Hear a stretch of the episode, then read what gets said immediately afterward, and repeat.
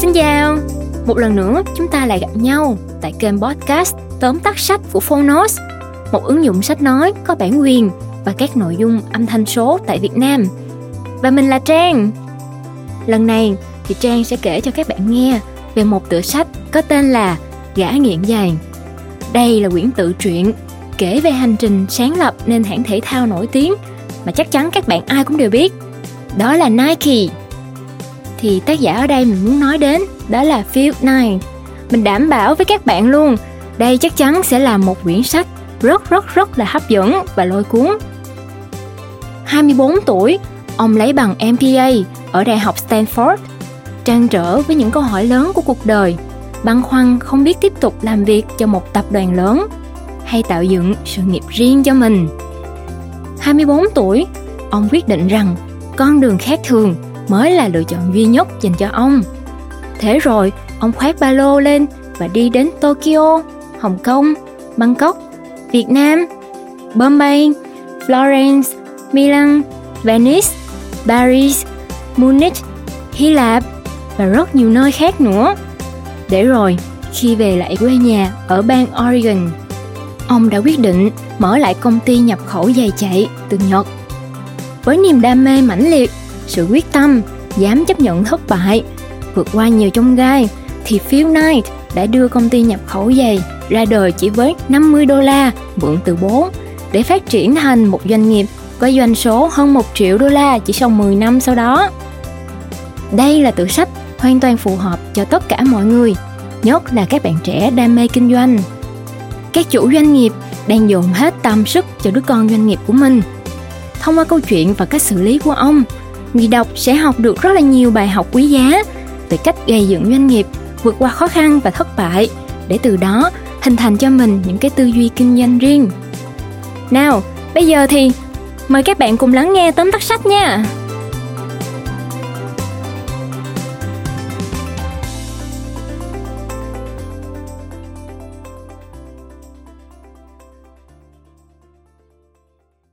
Bạn đang nghe từ Phonos. Tóm tắt sách Gã nghiền giày Tác giả Phil Knight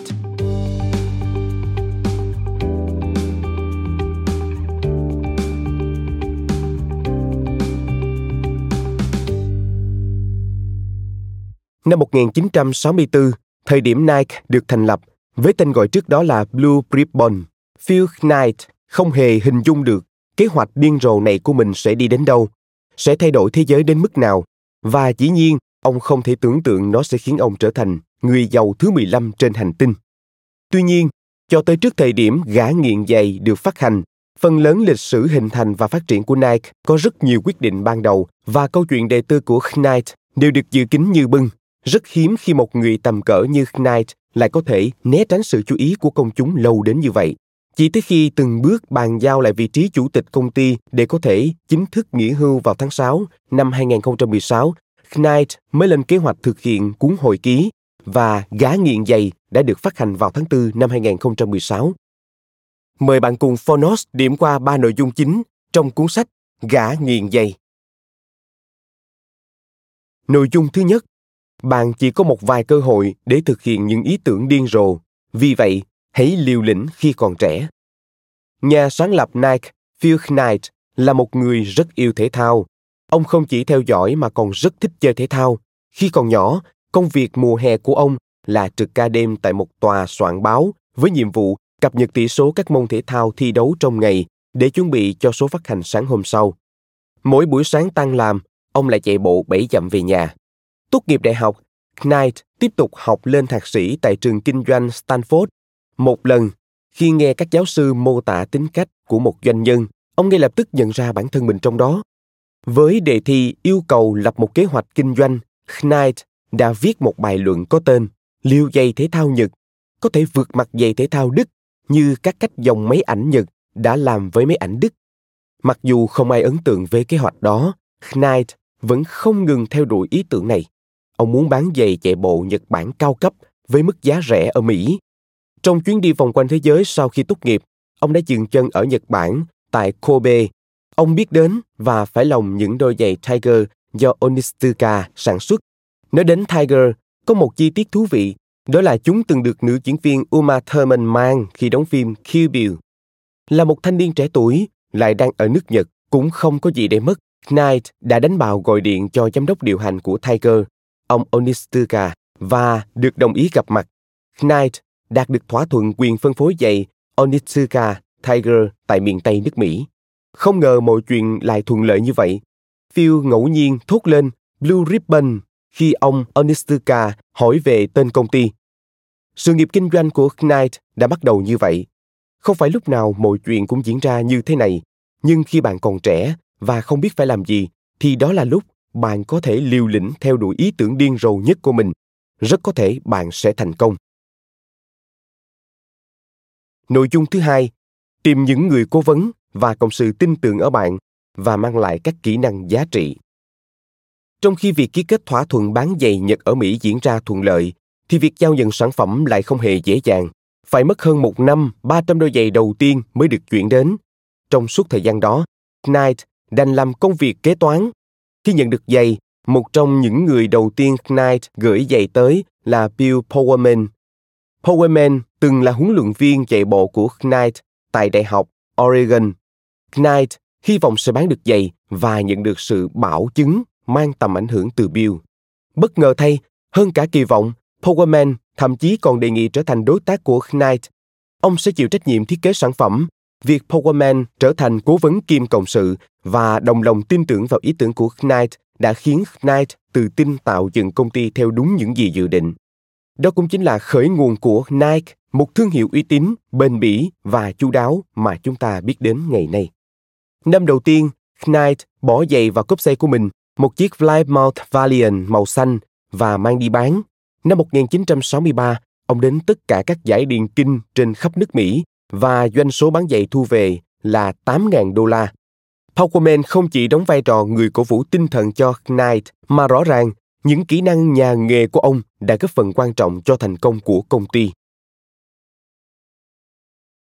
Nội dung thứ ba, chỉ cần cho mọi người biết kết quả cần đạt được và để họ tự tìm ra cách. Khi làm việc với người khác, những phương pháp hữu hiệu nhất lại nằm ở hai cực vô cùng trái ngược. Hoặc nói cho họ cách làm mọi thứ, hoặc không tiết lộ bất cứ điều gì ngoài trừ kết quả mong muốn.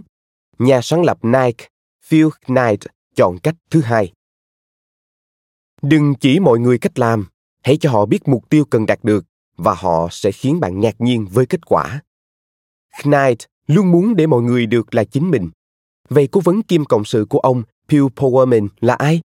Powerman là một kẻ nghiện giày đích thực. Ông bị ám ảnh bởi những đôi giày và luôn đau đáu tìm cách làm cho chúng trở nên tốt hơn. Khi huấn luyện viên Knight chạy, Pokémon coi Knight là một chú chuột bạch thử nghiệm giày. Cùng nhau, họ thử nghiệm các chất liệu giày mới, tinh chỉnh và cải tiến các mẫu giày. Pokémon tháo rời các phần của chiếc giày rồi ráp lại. Bằng cách này, ông cố gắng làm cho giày trở nên nhẹ hơn, giúp hỗ trợ người chạy. Thậm chí đã từng có lần, ông đóng một chiếc giày bằng da cá thay vì các loại da thông thường. Vào thời điểm đó, việc Pokémon bắt đầu huấn luyện các vận động viên chạy bộ nổi tiếng trong đó có cả vận động viên Olympic tương lai, cũng giúp doanh thu bán giày của Nike tăng lên.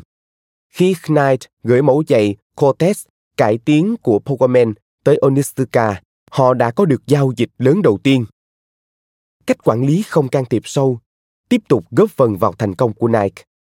Thuê những người giỏi và để họ tự làm là một trong những yếu tố cốt lõi tạo nên Nike. Bạn vừa nghe xong tóm tắt sách Gã nghiện giày một cuốn tự truyện hay luôn có rất nhiều bài học cho chúng ta và câu chuyện thành công từ một người vĩ đại như Phil Knight không phải ngoại lệ.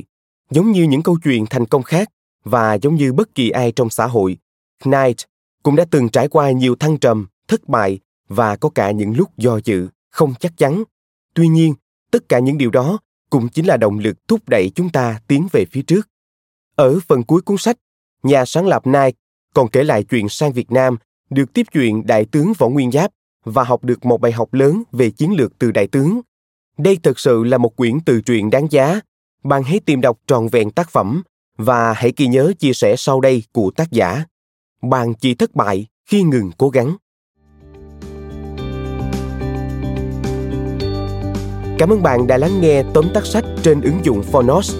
Hãy thường xuyên truy cập vào Phonos để đón nghe những nội dung âm thanh độc quyền được cập nhật liên tục bạn nhé.